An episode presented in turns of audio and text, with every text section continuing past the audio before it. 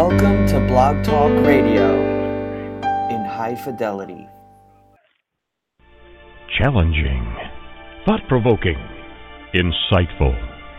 This is the Ninja Pastor with Sunday's God in Country with Dr. Shawn, hosted by nationally known speaker Reverend Dr. Shawn Michael Greener. Not your typical Reverend. Dr. Shawn is a proud U.S. military veteran former law enforcement officer, founder of the internationally regarded Executive Protection Team. Through his riveting national speaking, this ninja pastor tells it like it is. This show is biblically and politically engaged in the battle to save our country, with a pedal to the metal, with this Sunday's edition of Sundays with Dr. Shawn. Buckle up. Here's your host, the author of the critically acclaimed book, Excellence Killed the Church How Mediocrity is Destroying America, Reverend Dr. Shawn, the Ninja Pastor, with today's message. Welcome, welcome, welcome. Boy, I'll tell you what, that was the fastest I think I've ever logged in uh, since I've been doing the show.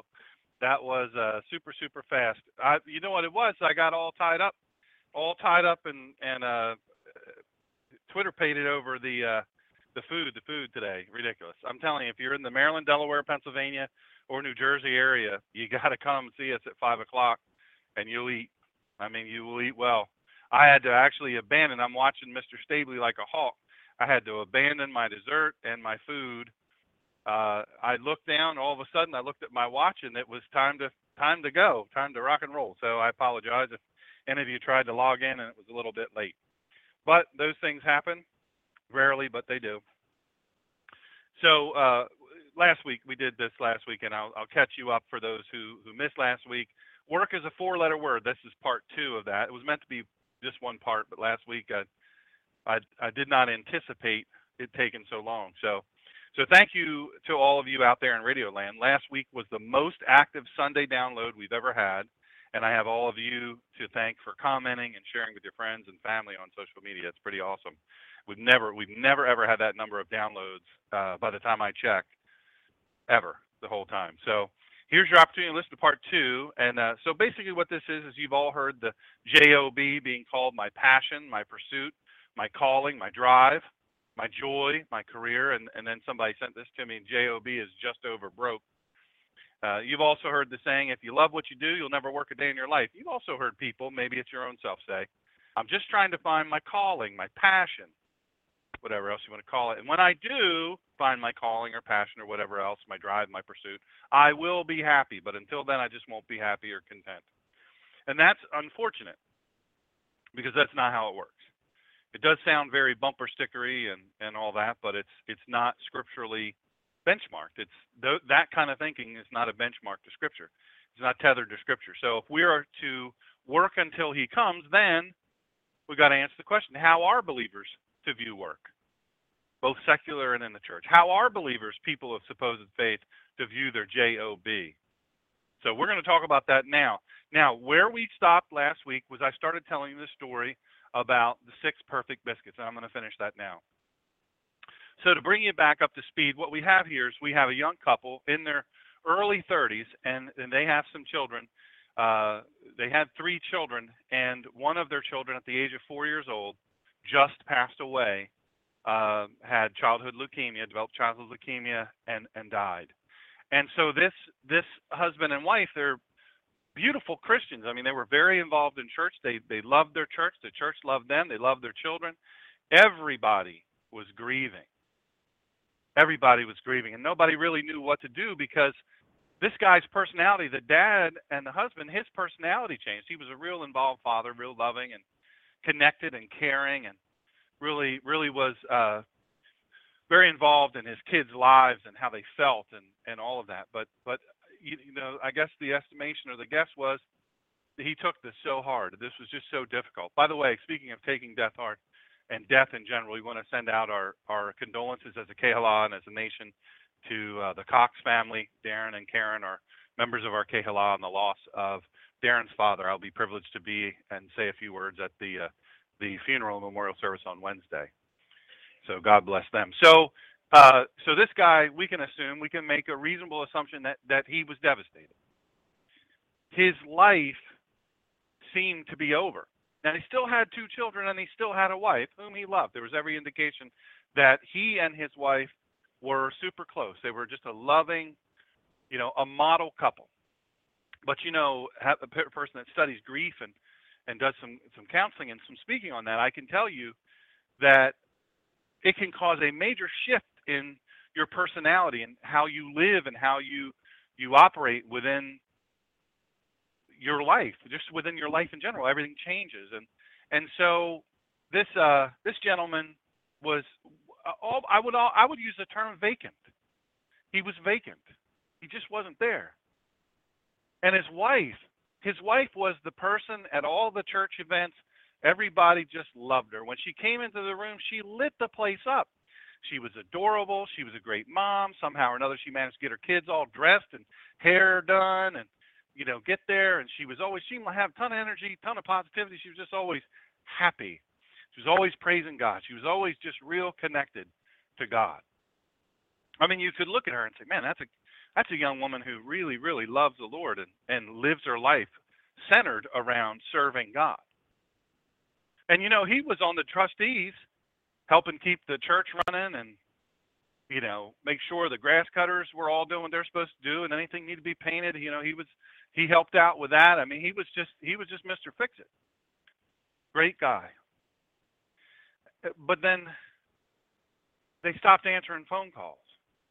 People from the church would leave messages. Now all of a sudden their voicemail is full.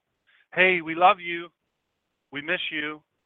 I'd like to come over for a visit just to sit with you a little bit see if there's anything we can do for you. Beep, goes the voicemail. Both their phones. The kids weren't as clean. Of course, they had to run to the grocery. Kids weren't as clean anymore. They were kind of a little bit forgotten because mama's mind was far away. Man, they were grief stricken. Have you, you ever been grief stricken? Have you ever been in that place? I mentioned this last week when I was standing at the casket of my father. One last time, they said, "Come see you know, pay your respects one last time before we close the casket. I was standing there, had it not been for my brother Randy, I would have literally fallen. I didn't feel it coming. I didn't see it coming. It was beyond my control, beyond my knowledge. Boom. I burst into sobbing. I couldn't even know that it was the sounds coming out of me were from me. I didn't know it. Have you ever, anybody in the room, ever been hit with that kind of grief? I'm telling you, it's unreal. And you can't really prepare for it, I don't think. Well, I think partly that's what this couple was going through. And so they were bickering at each other, they were yelling at each other. They never did that. They never fought with one another. They would laugh if they disagreed on something, and they would laugh. Happy wife, happy life, he would say. I don't need to be right. I just need to be happy and in love with my girl. But everything changed. Their little four year old baby seemed like before they could even catch up with what was happening, their baby was gone. Seemed like the baby got, I call a four year old a baby, but got, well, I call my 25 year old a baby and my son a baby. So, but, but this was a four year old little precious little thing. And before they could even catch up to what was actually happening in their lives, she was gone. Their super tidy house is now messy as all get out you know, eh, eh, he pulls in the driveway. He always would keep the cars in the garage, but now cars aren't in the garage. He's half on the grass. People were wondering, man, I wonder if he's drinking. Said, man, we don't know what to do. We don't know how to get through to him. We're worried about him. They're short this, you know, a couple of the deacons went over and the fellow trustees went over and he didn't even let him in the house. Just stopped him right at the door. Said, we're not, not up for a visit. Thank you turned around and went right back inside, slammed the door, and locked it. He never was like that. That's not who he is. That's not who he was. This one particular day, little old car shows up in the driveway. It's an old car. It's old and it's not very fancy. I mean, when I say old, it's like 20 years old, and definitely not very fancy. Paint's all faded. Had one of those roofs on it that it has the fake the what do you call those roofs? The fake uh, convertible. Landau roof. Had a Landau roof It was all peeled back, you know, sun damaged and whatnot. And this little lady gets out, and she's carrying a basket, and she goes up, and she rings the doorbell. And the husband and the wife and the kids are in the house. The wife is in the kitchen. Husband's over in this front room. She rings the doorbell. Nothing happens. Rings the doorbell again. They fi- they figure out, hey, you know what? She's not going to go away. So the wife says, You get it. Just send her away. Well, the difference is this is a little old lady. You know, deacons are one thing, pastors another thing, but little old lady, come on, you're not going to run a little old lady off. Not a nice little old lady. You might let her come in for a minute. Don't let her in, the wife says. Never would be like that. So he opens the door and just kind of points to the kitchen. And she walked by, and he'd smelled that smell before smelled so good. Biscuits. This lady made this is what she was known for. She was the biscuit lady. Anything happened in that church, she homemade them. She only took six. Now, some folks thought, because most people didn't know anything about her, really, they just knew she was a nice lady. She didn't talk very much. She was a very nice lady, very sweet, very, very sweet. She dressed as though and did her hair as though she lived in another time maybe 20 years ago when she got that car. and you know, I have to say, the husband kind of did her wrong. You know, he just pointed to the kitchen and then went and sat back down and looked out the window. Thought to himself, man, those biscuits sure smell good, but I don't feel like eating. Well, she walked into the kitchen and she said, Hi, honey. How are you? And this lady, who was a dear, sweet, petite, Christian, kind, 30 something year old lady, mom, wife, friend, she turned and she looked at this little, this dear little old lady and did something she'd never do ever. What in the world are you doing here? Why did you come here? And why do you have those stupid biscuits? It's stupid. You only make six biscuits. They're probably not even that good. Everybody got to line up. Betsy's biscuits. Oh, we got to get the biscuits. There's only six. Can't you make more than six? What's the matter? You got a little tiny oven, easy bake oven, something going on over there? Sick to death of you walking around with your biscuits, your precious biscuits. Everybody's supposed to be excited about your biscuits. Well, I'm not excited. I want you to get out of here. And she said, honey, real soft and quiet, like she talks. She said, honey, I'm so sorry you're hurting. I certainly don't want to be an intrusion. But I just thought I'd bring these biscuits to you. Maybe you could have some biscuits, and I've got some butter and some honey in there. And you're right, there's only six of them. But you know what? I know how you feel. and this sweet, dear, young, precious mother and wife yelled at her again. She said, What do you mean you know how I you don't know anything about how I feel. You know nothing about how I feel. You're just some old maid lives in a house. All she's got time to do is make biscuits, six biscuits, which is not enough for anybody, not even for one family. Make your biscuits. You go over and oh, we're supposed to worship you and your biscuits. No, you don't know. You don't know the first thing about what I'm feeling. Dear sweet lady, pause a moment and she set the biscuits down. There were nice little, nice little basket. She set the biscuits down, and she said, "Honey, I'm sorry that you're upset. You have every reason to be. But you see, I do know. I, I do know what you're going through. You mentioned that I only make six of them. It's not because I'm poor, and it's not because I have a little tiny oven or stingy with my food." There's a reason. Would you like to know why I only make six biscuits? Yeah, I would like to know why. I think everybody'd like to know why. Weird old lady walking around with six biscuits. And she said, May I sit? She says, Yeah, make, knock yourself out. She'd never talked to an older person like that. She never talked to anybody like that.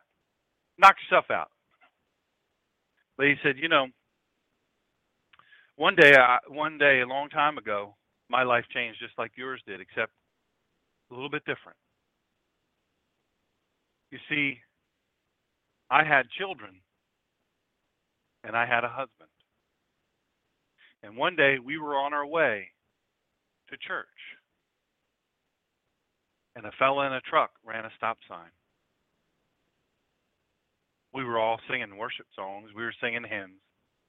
We were having fun. Kids knew all the words, even the littlest. We were such joy, clutching on our Bibles.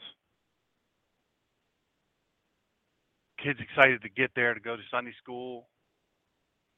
My husband and I, you know, we were excited to get there. He had responsibilities, and I taught Sunday school and did Women's Missionary Union, you know, and all that. Boy, we sure loved our church. We love going to church together. But this fellow ran this stop sign. People say that he was still drunk from the night before. And you know, we always got to church early. So we were a little bit early and I guess he was making his way home. And he ran that stop sign and he hit the car. He hit it on the driver's side. Of course my husband always drove. And he hit he hit the driver's side and you know, my husband and my children were killed instantly. My kids were in the back seat. I was in the right front passenger seat. My husband was driving, and my kids and my husband were gone from me in a moment. We were a family of five, and then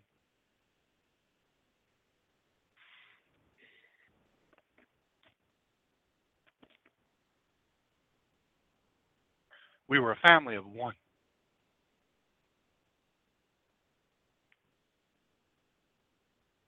I had everything. And then I thought, I only have me. Now, I'm all alone. And she said, You know, on that day, my life to me was over. I didn't think I'd ever want to live another day. Not one more day. I didn't I didn't want to think anymore. I didn't want to breathe anymore. I didn't want to do anything anymore. All I wanted to do was just close my eyes. God, why why couldn't I just climb back in that car? Why couldn't I just climb back in this? God, you, you gave me this wonderful. Why in the world would you take my family away and leave me here? Take me with them. Just let me die. I had everything, and then I had nothing. She said, You might have done the math already. I make six biscuits. I had a family of five. Why do I make six biscuits?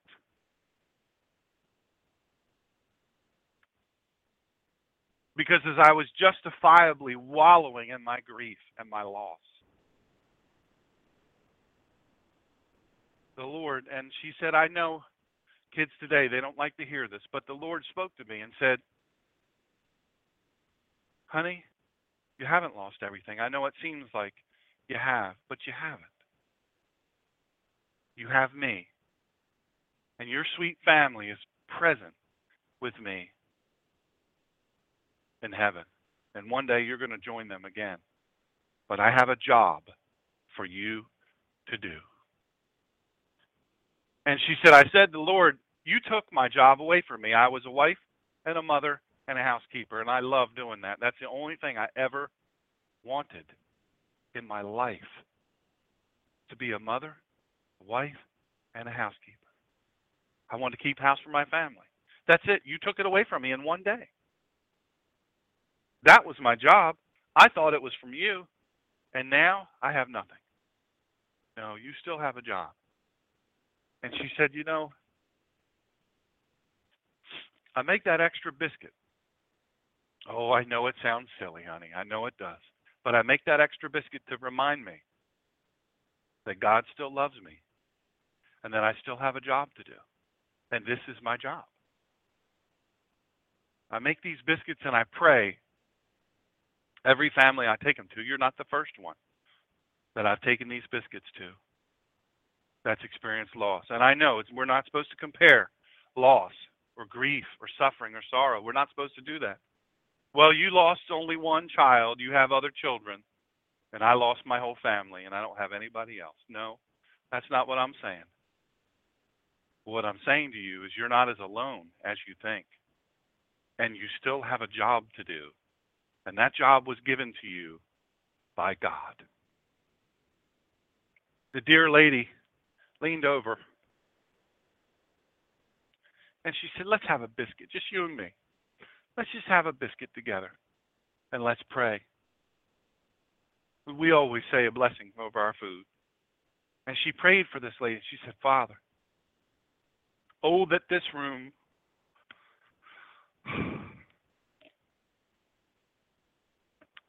will one day be vacated of grief.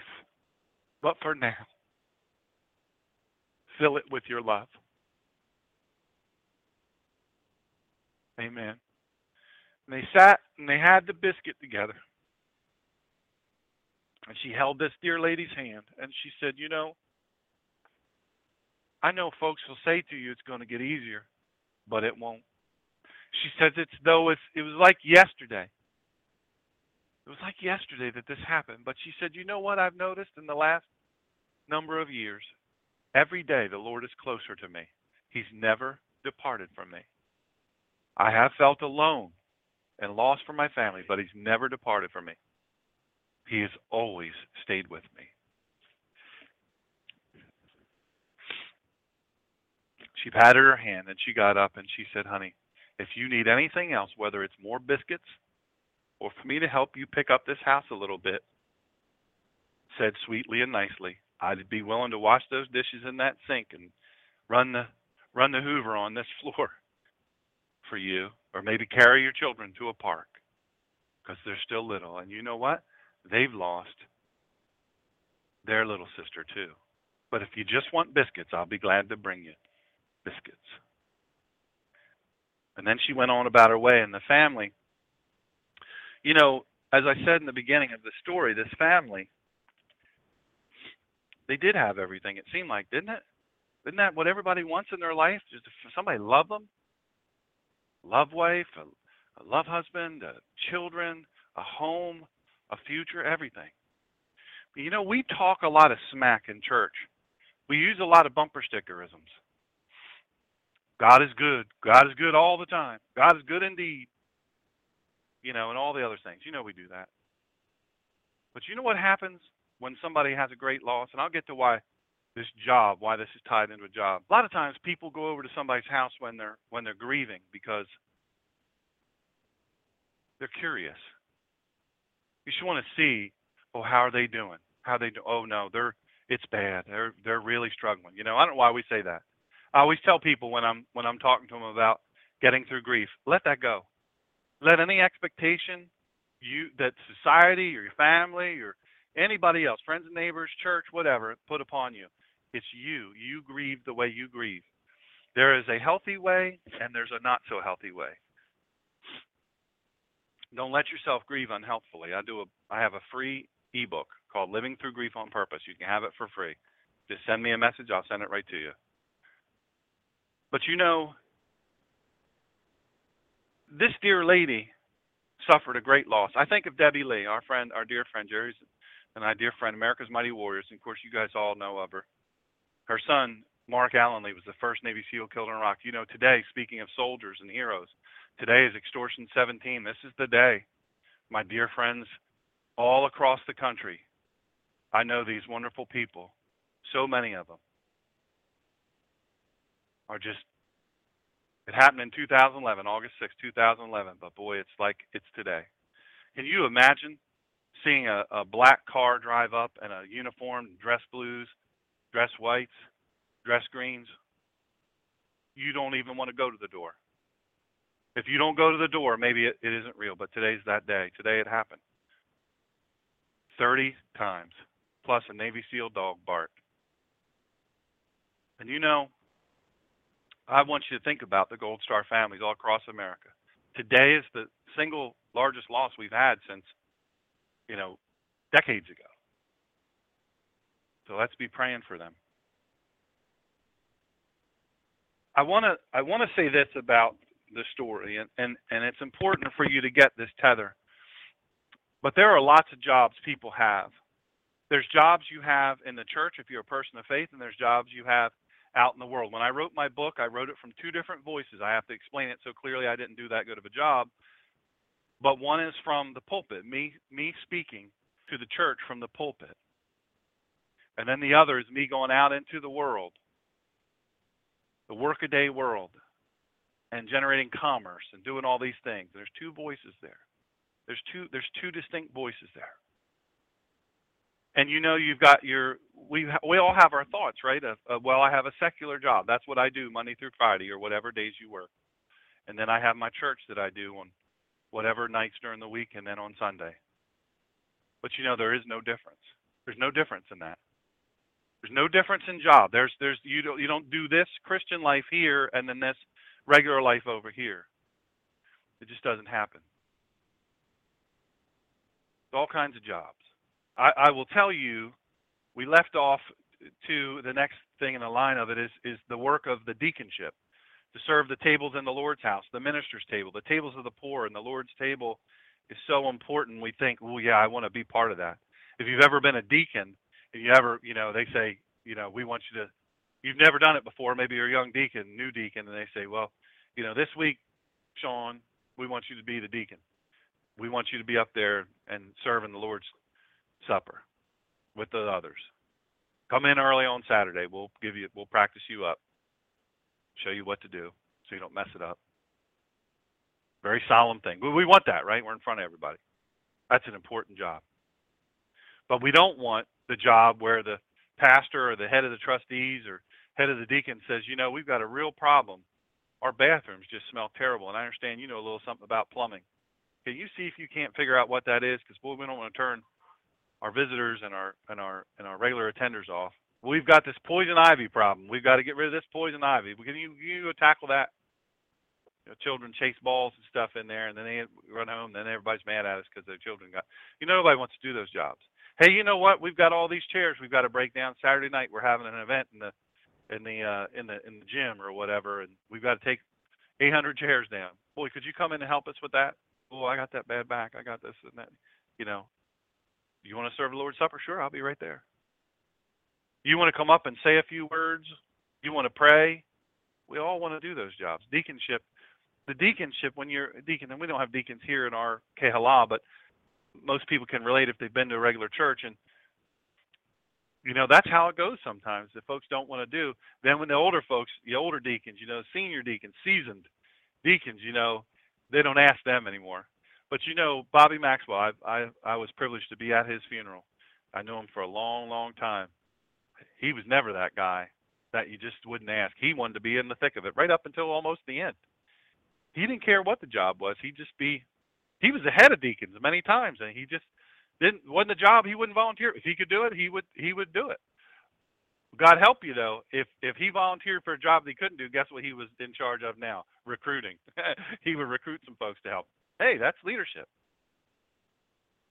But nobody wants to do the, you know, the sidewalks need edging or the weeds are getting bad in the parking lot poking up from the cracks in the sidewalk and all. We gotta gotta get those taken care of. Nobody wants to do those. Works of Christian usefulness. And this is a large sphere, folks. Christian usefulness. There's all kinds of Christian activity we can do.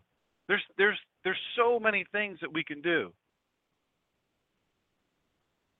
You can you can devote your talents, your whatever wealth you have, influence, knowledge, leadership, your your uh, dedication, your discipline. You know, you never ask the person that can't pull themselves out of bed late for work every every every Monday to be at something that starts at 7 a.m. at the church on Saturday. Never ask that person; they're going to be late, and they won't be prepared when they get there. But maybe you're that person that's an early riser and you know how to get stuff done. You get there, you rally the troops, you get on the phone, you get all the numbers in your phone of all the work parties supposed to be there. Boop, boop, boop, Call them up at 6:50. Say, hey, I don't see you. Well, it's not seven o'clock. Well, you live 10 minutes away. You should have left five minutes ago so you could be five minutes early. Somebody that's willing to do that. Listen, that's that's a big deal. That's a big deal. That's all important. It seems like it's not, but I'm telling you it is. This dear lady with these biscuits, do you know how many people she must have affected in decades just making biscuits, six biscuits, and then getting her little old rattle trap of a car and driving over wherever these people were and going into the face of a grieving family. Let me tell you what, folks don't really want to do that very often. I know of churches in this area, I can speak to three of them that I know personally. The pastors, paid very well, will not go do a visit in the home or the hospital anymore. They send other people. They learned in seminary that no, you got to delegate that. That'll wear you down too much. You're too busy preparing for the message on Sunday. You preparing for leadership. You you can't be doing that. Just delegate. Get that get that done. I tell you what, I got real sick in Millington, Tennessee. I was in the Navy, and I happened to be in Millington, Tennessee. I got real sick. They didn't know what was wrong with me. It was bad, whatever it was. I was in there for almost a week. But I'm gonna tell you something. Brother A. Ray Newcomb has gone to his reward. But I'm gonna tell you something. And the Hollingsworth family, they're listening right now in Tennessee. Some dear, dear people. They can tell you, Brother Ray, he was there. That man was busy. He started that church, I believe. He was busy. But he got there. I was just a young Navy guy. I didn't have any money. I didn't have any influence. Brother Ray was there. He had one of the deacons with him. And he walked into my room. He said, well, he had a real heavy Mississippi accent. He, said, now, Shawn, what in the world's took you up in here? And uh, I said, I said, Brother Ray, what in the world are you doing here? Well, you're here. I'm going to visit you. I got to come to where you are. I said, Oh, well, I'm. I guess I took sick a little bit. I don't know exactly what's wrong with me, but they're working on me. He said, Well, let's pray. Cut right to the chase. You know what I'm saying? Look, if you're going to do a hospital visit, I talk about this in my book. You're going to do a hospital, don't hang out, and don't start with your woe is me stories be there for that person. Don't be there any longer than 10 minutes unless they ask you to say, Will you please stay on and sit with me? But he was in, he said, I'm going to pray with you. And he came over, and I tell you what, he must have touched I don't know how many hands. And that was long before all the hand washing craze, you know how we do now. Every 10 steps in a hospital is one of those little deals, those little hand deals. Somehow I have to think that that can't be good for us, but maybe it is. I don't know. I don't think it is. We got a doctor in the house gives the thumbs down with all that hand sanitization. So I guarantee he probably didn't sanitize his hands, but he shook my hand. You know, he could have been worried about shaking my hand. What in the world this boy got? We don't even know what he's got. And then he prayed with me, and he prayed a real prayer, not a prayer he's prayed 5,000 times, although he's probably prayed that prayer 5,000 times, but he meant it. And then he patted me. Said, Young man, we're going to keep praying for you. We'll be back. If you're still here, we'll be back. You know God loves you. We love you. And then he walked out. Ray of Sunshine. Brother A. Ray Newcomb. Ray, Dr. A. Ray Newcomb. Now, he had a, a doctorate in theology, but you call him Brother Ray. And that's, that's, he's the senior pastor, folks. This is a big church, influential church. And he's going to stop what he's doing to come visit me. Let me tell you something. If you're a young pastor or you're an older pastor and you gave up on those visits, Get back in your car and go visit your people. It means the world to them. I'm telling you, that meant the world to me. Doesn't have to be biscuits, and it doesn't have to be the pastor visiting somebody. Sometimes, you know, somebody gets hurt, you know they can't mow their lawn. You know how to work a lawnmower. Either carry your lawnmower over there or, or see about their using their lawnmower. You call them up and you say, hey, listen, I know you've been laid up for a little bit, and we've had some rain. Probably haven't been able to get to your lawn. If you don't have a lawn service, I'll come right over and cut it. I'll cut your grass. Boy, I love to sit on the tractor. You kidding me? I love motors, no problem. Well, my lawnmower's not in good shape. Well, I tell you what, I'm pretty good at fixing stuff. Let me let me get my little partner over there. We'll get over there. We'll fix up your lawnmower. We'll test it out. We'll see how we do. Tell you what, let's do. I'm gonna come over here this afternoon. You don't even have to come to the door. Tell me where the lawnmower is. We'll bring it back over to my house. We'll fix it up, and we'll get you all set. Who does that anymore? Now we're praying for you. We send a text. We hit like on Facebook. Isn't it a shame? It should be the earnest desire of the Christian to know what their special work is. Everybody's got it. I'm telling you. People come to me and they say, Dr. Shawn, what in the world am I called here for? I said, man, I don't know. and they get all sad faced. They talk about, talk about, well, I came all the way to you, and I thought you were going to tell me. I said, I don't know. You're going to know. God knows. He's going to tell you. But in the meantime, and obey, for there's no other way to be happy in Jesus but to trust and obey. Just do that. I said, man, that's simple. That's a child. Child understands that. Trust and obey. To every man his work, that to which he is qualified, that to which he is appointed, that for which he is responsible. Man, oh man, oh man, oh man. I am telling you, that's simple. That's trust and obey right there. Everybody can trust, everybody can obey. You say, no, it's hard for me to trust. I can't trust. Man, it's hard for me to trust. You don't understand. I, I lack trust. I'm I'm really struggle. I struggle with trust.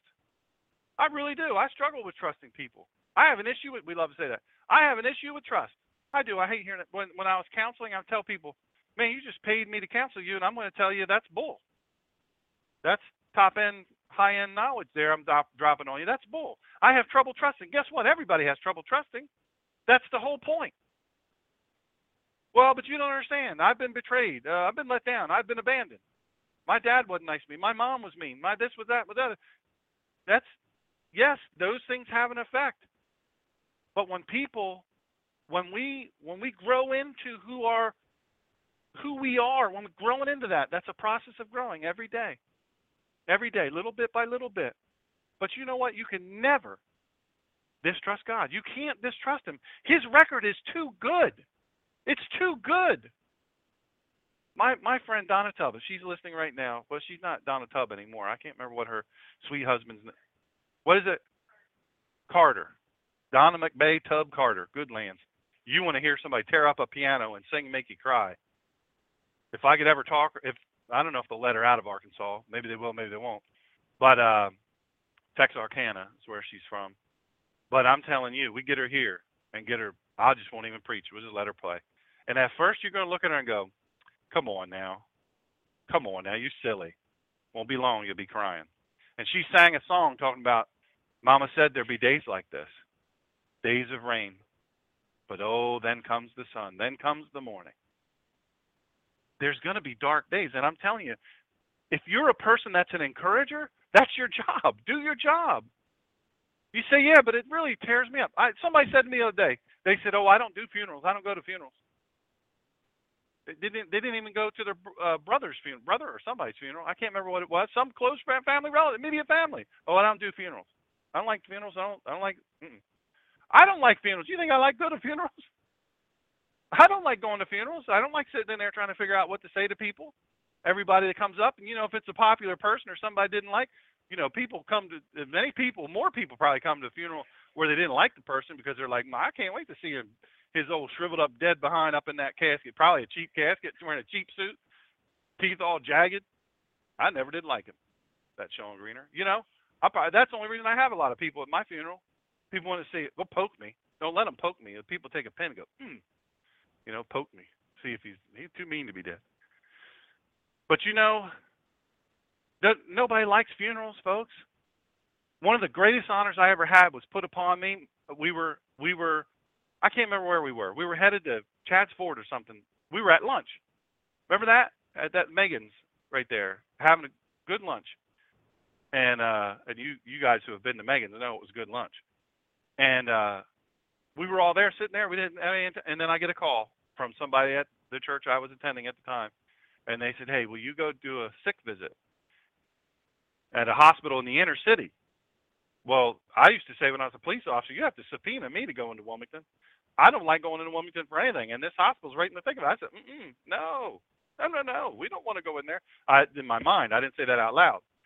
And I thought to myself, well, why isn't the pastor going? Why isn't the associate pastor going? Why isn't the assistant to the associate pastor? Why aren't any? Why isn't the head of deacons? I wasn't even. I didn't have any role in the church, but they called me and something told me you go see this. They said we don't know if this story is true, but somebody called and said that this woman has full-blown AIDS. She's a, a drug-addicted prostitute, full-blown AIDS, and she had what's the other one? The uh, the liver, what? Hepatitis C. She had hepatitis C, full-blown AIDS, and and uh, oh, and she had cancer. Remember that? She had ovarian cancer. And they said she's there in the hospital and and and she told somebody and somebody called us and said, "We don't know if that story's true." They said it like that. "We don't know if that story's true." Well, what do I know? You know, what do I I said, "All right, I'll go." And I'm telling you, it was one of the greatest privileges of my whole life. Of my whole life. I'm telling you, if I do nothing else in ministry, that would set the benchmark for me. And I'd say, I'm okay. This dear lady, I, I went to the floor where they said she was, and there was nobody on the floor. It said maternity ward. And I'm thinking to myself, there's nobody in these rooms, and there's no nurses walking around, and there's no lights on. What kind of hospital is this? And I walk around and walk around and walk around. Finally, I walk up to a lady at one of the desks, and I say, "Hey, this lady here, I I'm looking for her, and I don't. Well, why are you looking for her? I said, well, I'm from this church, and somebody said that she needs somebody to come minister to her. Oh, she needs somebody to come minister to her. All right. She's down there. I said, in the dark? Not even a placard on the door said what her name was. And I went in there, and this woman, I'm telling you, she was so scarred up from drugs and and living on the street and being a, a prostitute and, and and drug addict and all these things. And and she I, I'm telling you, to look at her it was hard to look at her. It really was. I'm going to be very honest with you. She had most of her teeth were gone. There'd be one here or there, uh, and that one was rotted, and and she just looked terrible. She just looked like she was had already died, but nobody told her body.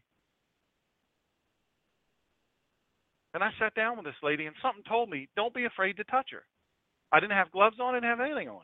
Don't be afraid to touch her. And I reached her. I didn't know this woman from a soap stick. Most of you don't know what soap stick is, but I didn't know this lady. But for whatever reason, something told me. I believe God. I reached out and I put my hand on her and I said, "Hey, I'm Shawn. Somebody told me you wanted to visit from a church." She goes, "Are you a preacher?" I said, "Well, not really." Preachers always say they're not a preacher until they get preaching, then they're preachers. She says, "You're going to preach me how bad I I am."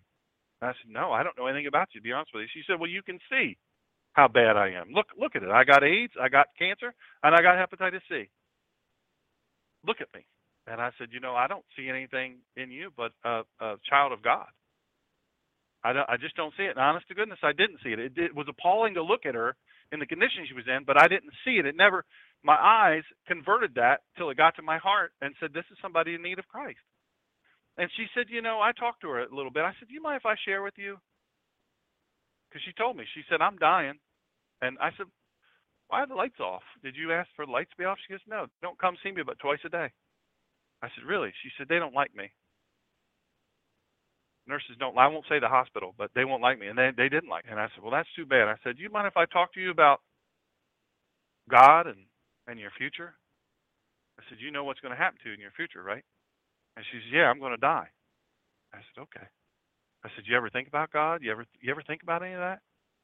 Your future? Where are you going to spend eternity? She goes, I'm going to spend eternity in hell. I'm going to burn for the rest of my life. I said, Why do you think that? She goes, Look at me. Look at how I've lived. I lived that way right up until I got in here. Nobody's going to care about me, least of all God. And so we talked about it in normal words, just regular words, folks. What I'm saying to you is, you it don't take a.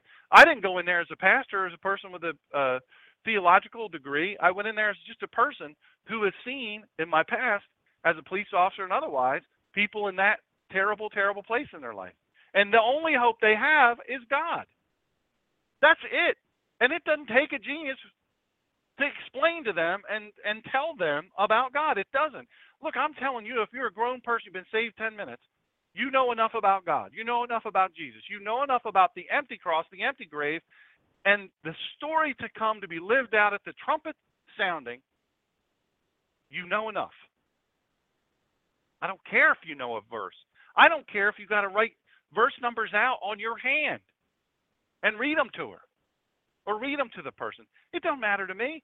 I don't care. I don't give one rat's rear end what you know or what you don't know. If you know the story, you know the truth. And if you know the truth, you can set somebody free. And, I, and and she said, "You really?" She started. Hmm. She started to ball. I mean, cry hard. And she was she is hard. She was hard to look at enough, But when she started crying that hard, she was shaking. She was bone thin. I mean, just really bone thin. And face all sunken in. It was hard to look at her teeth, and it was rough to look at. This is a person living in the 20th century. 20, you know, come on. Granted, she first to tell you, I chose this. I did this to me. But she said, I don't know how to pray. I don't know what to pray. I don't know what to say. I said, Speak how you speak. I'd hold off on the F word. She used the F word about every 30 seconds. I said, I'd hold off on that when you're talking to God, but just talk how you talk. And she says, Well, how, what do I what do I ask for? I said, You you approach him as a child of God and you say, I you know and I know and everybody knows that I've sinned. But I said, You know what, you know better. You know worse than me. She goes, Come on. She's everybody says that. I said, You are no worse than me. God sees me just like he sees you. And I said, You just ask him. You say, Please forgive me my sins. She goes, What if I don't remember all? I said, You don't have to remember them all. Come on now. Ask him for forgiveness. Acknowledge that he can forgive you. I said, That's got to start in your own heart. You got to believe he can, and then he will. And then when he when you ask, he will. He'll come into your heart. And I'm telling you, when you close your eyes the last, you will see the face of Jesus and he will make everything well. Trust me on that. And so I said, You you want me to pray with you? And she says, I think I can do it. And she prayed, and it was rough, but it was beautiful. Two weeks later, she was gone.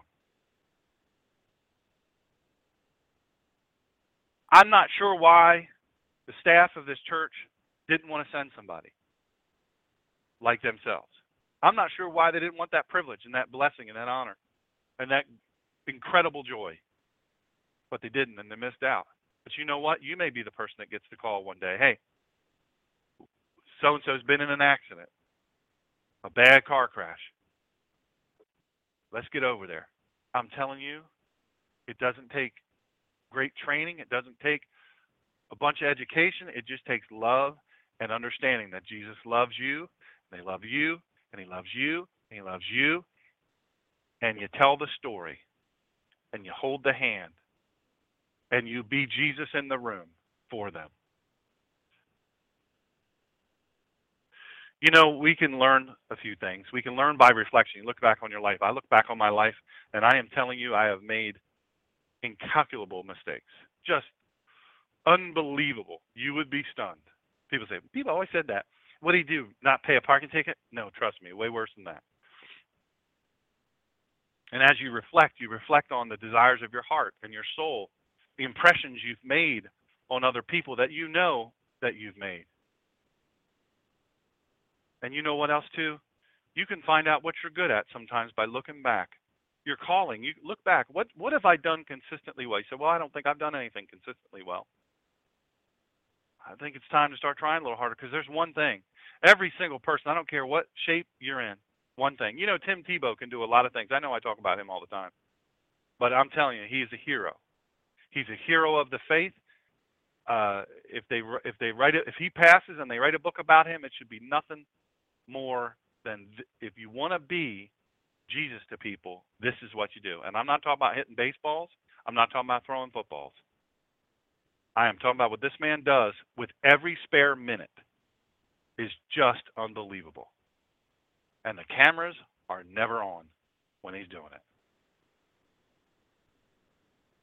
And it's visiting people in other countries like the Philippines. They don't even know who he is. He goes into remote villages to hospitals that he's built. And he visits them and they'll say, well, This is Mr. Tim Tebow. They're, and he just sits with them and loves on them. Tells them how much God loves them. You don't have to be an NFL star. You don't have to be an NCAA football star. You don't have to be looking like he looks to do what he does. You buy reflection. You say, "What am I good at?" Some people are comforting. Be comforting. If you know, I know you know people like that that are real comforting people. You don't know anything else about them, but you know they're real comforting people. You reflect on on what what drives you, where your skills and talents are. Then you seek the counsel of wise friends, godly friends. You say, "What would you? What do you see me doing?" You know, I'll tell you what. Growing up, I didn't have a self concept. Tell you, to be real honest with you, I'm a grown man, almost 52 years old. I don't have a self concept now. I still don't.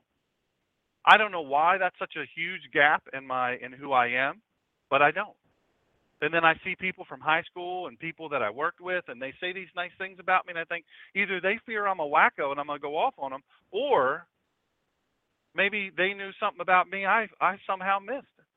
Now there's some folks that don't have the nicest stuff to say, and that's okay too, because we can learn from that too. I always say we, we learn more from our failures than we do our wins. We really do. But seek the counsel of, of, of good friends, godly friends, wise friends. Look, I say this all the time too. Look, if if your mom and dad never did have two pennies to rub together, and you, this is to young folk out there, and you are you have some question about. Look, if your mom and dad didn't ever get along, yelled and screamed at each other all the time, dad stayed drunk, mom stayed drunk too, and they they never had a kind word for each other, don't go to them about relationship advice. If you're talking about getting, don't do it. They're unqualified. You know because they never were successful at it. They didn't have too many. Don't ask them. They don't. What do they know about finance? They, taking care of a car, Dad. I need to know how to take care of. And the cars fall apart all the time. No, don't do that. Don't do it. That's like asking a person that that is a, a cook how to do brain surgery. It's just silly. Don't go to the unqualified. Go to the wise counsel.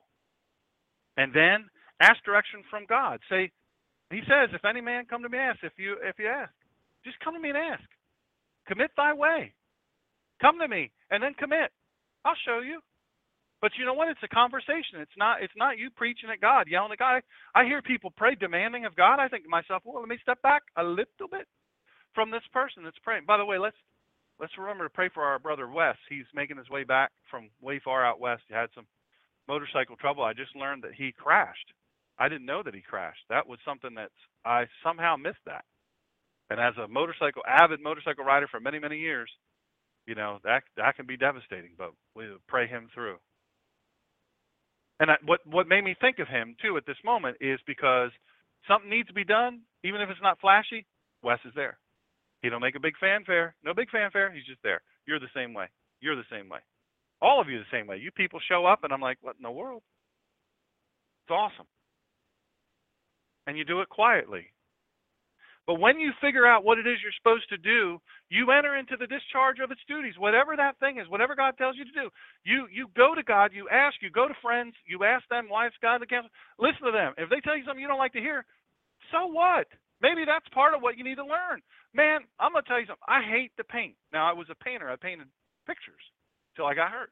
But painting to paint paint, like paint the side of a building or paint furniture or paint whatever. Oh, I hate paint, man. I hate the smell of paint. I hate the feel of paint. I hate every bit of paint. Now it'd be messy now because I can't hold myself straight and do all that stuff, and I don't exactly see straight lines anymore. But I'm going to tell you right now, the Lord tells me to paint. I'm going to paint. I'm going to paint. I'm done with all that mess of telling him what I'm what my job is. He knows way better. It took this, what I am now, for me to learn, because she can tell you, God told me a long time ago that this was what I was supposed to do. And I said, nope, nope, nope, and nope. And then 92 verses 51, seven feet to a stop, boom. Okay, God, I guess I'll do it.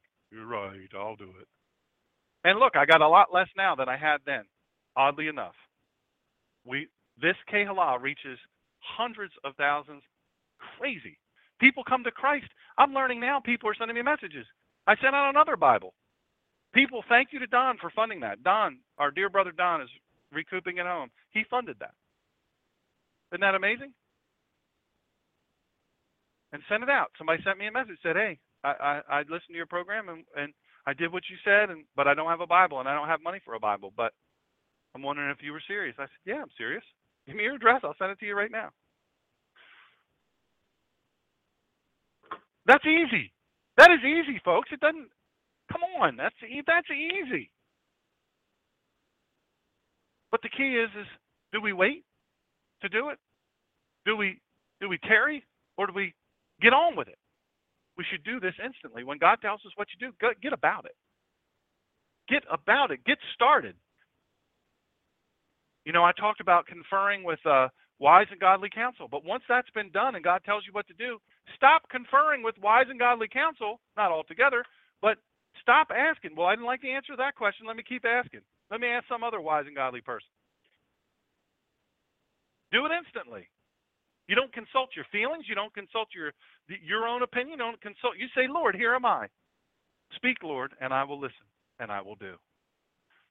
That leaves me the hardest one. Boy, a lot of people have a hard time listening. Do it cheerfully. Don't be mopey. Oh, I hate to do this, and I'm going to do it, but boy, I hate it. No constraint, no grudge. By the Savior's love, counted an honor and privilege.